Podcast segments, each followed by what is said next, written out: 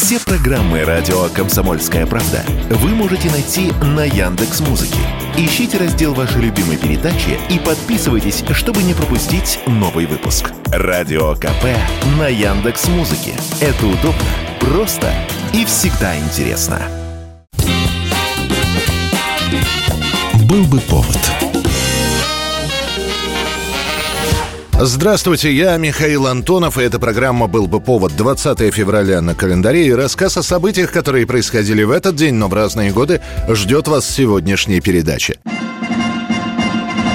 тысяча семьсот пятый год, двадцатое февраля. Указом Петра Первого в России появляется новый способ комплектования вооруженных сил страны. Проводится первый рекрутский набор. Он у меня слабогрудый да тихий, пропадет! На колени, проси! Я слабогрудый, да тихий пропаду. Как же ты пропадешь? Ты вон вокабулу французскую знаешь. Пять словес уже успел выучить. Манже, бюэ, уи, нон, амур. Ну, мать, да ему сих пяти слов и через голову достаточно. Не пропадет, особливо с амуром, а?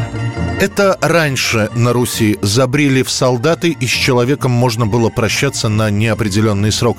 Если войн не было, возвращался солдат домой довольно быстро. Если шли боевые действия, то служил чуть ли не до старости. Отец Петра Первого, Алексей Михайлович, пытается провести воинскую реформу, а то, что не успел, доделывать пришлось сыну. Теперь в солдаты, или, правильнее говоря, в рекруты, на службу берут всех, не только молодых крестьян, как ранее. Рекрутский набор не делит людей на звание и сословие. Срок службы пожизненный, то есть, отправляясь в армию, также про возвращение домой можно было забыть. Отпускают лишь после тяжелых ранений или общей немощи, когда уже не можешь выполнять службу. Таким еще и царская пенсия назначается в тридцать шесть рублей. Здравия желаю. Я, друзья мои, отставной солдат. Отслужил, стало быть. Домой иду. Эй, солдат! Шагом! Марш! Деление в армии происходит уже внутри воинских частей. Крестьяне, как правило, безграмотные, становятся низшими чинами, солдатами, рекрутами. Призванные из более-менее богатых семей, да еще и обученные грамоте, имеют реальный шанс продвинуться по службе и получить офицерские звания. Уже через три года российская армия, благодаря рекрутскому набору, составляет вместо сорок тысяч сто с лишним тысяч человек и становится одной из самых многочисленных на земле. тысяча девятьсот сорок девятый год, двадцатое февраля. Об этом не сообщают широко, так лишь пара некрологов в литературной газете, еще в нескольких изданиях. На пятьдесят первом году жизни умирает советский поэт, автор многих любимых песен Василий Лебедев-Кумач. пятьсот песен, большинство из которых не были проходными. Их знала вся страна, от Москвы до самых до окраин. Южный город от северных морей, человек пробудет, как хозяин, к необъятной родины своей. Легко на сердце от песни веселой. Она скучать не дает никогда, и любят песни деревни и села, и любят песни большие города. И, конечно, священная война.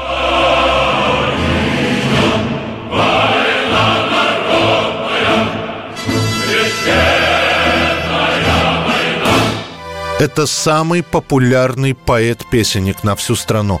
Однако мало кто знает, что после войны, перенеся несколько инфарктов, Василий Лебедев-Кумач практически перестает писать. Да еще и обвинения в плагиате. Сначала наши поэты обвиняют, дескать, мы присылали Кумачу на рецензию стихи, а он их присвоил себе.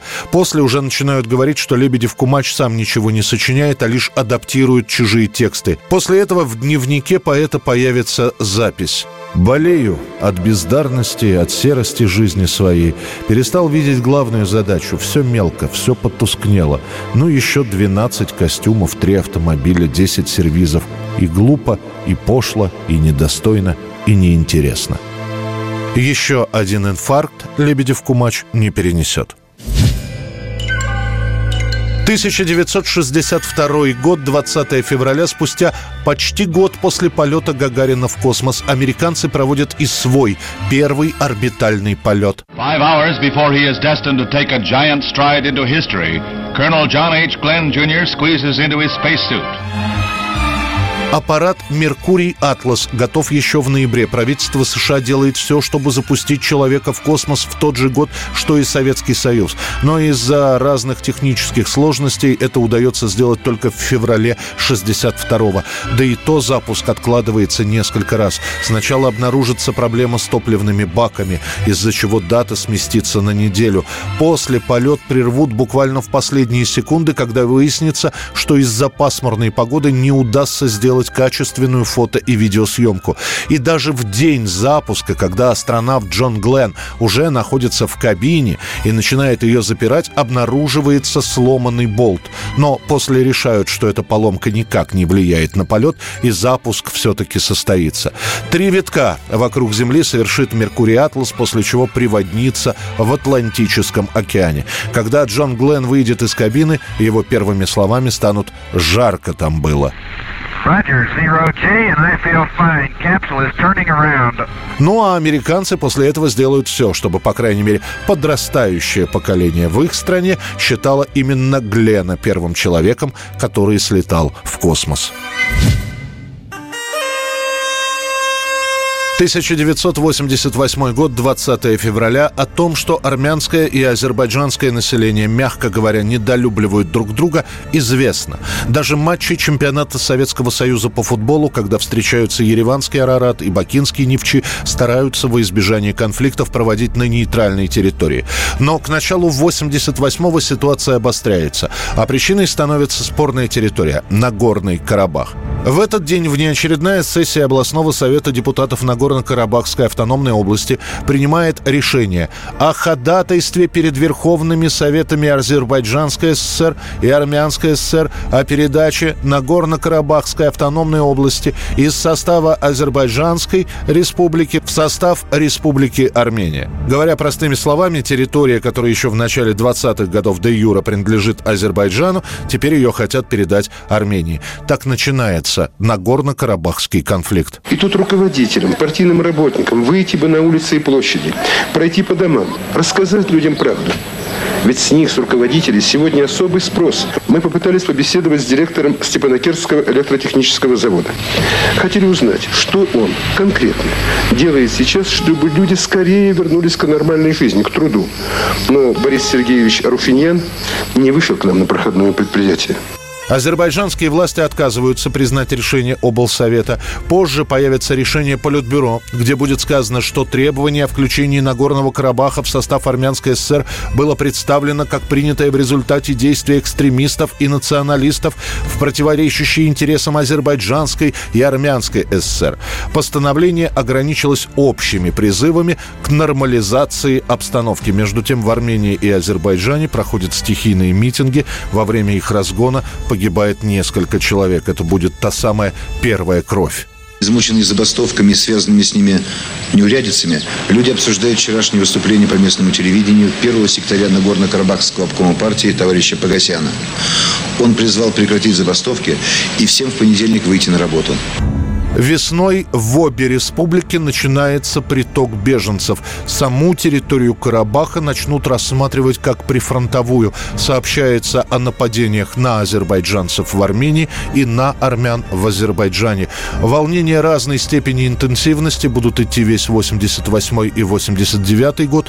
К девяностому начнется открытое вооруженное противостояние. В девяносто втором, уже после развала Советского Союза, начнется первая Карабахская война.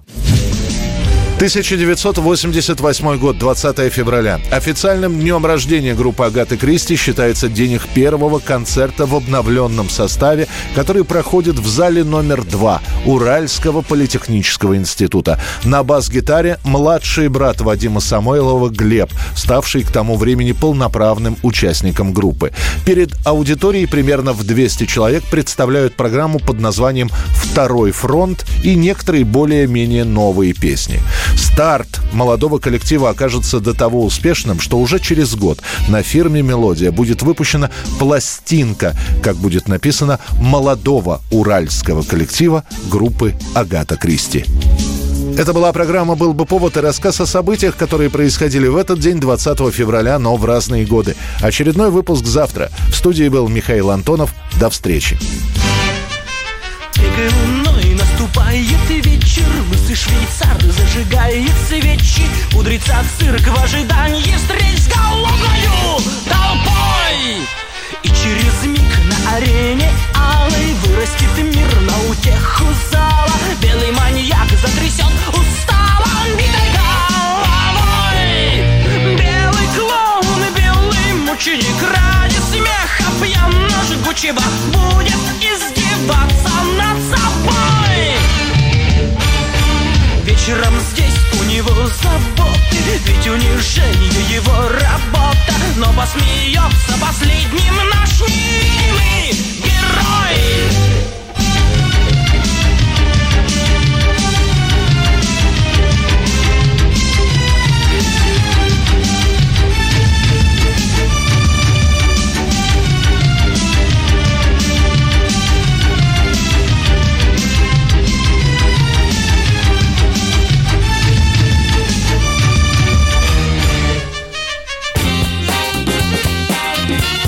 Был бы повод.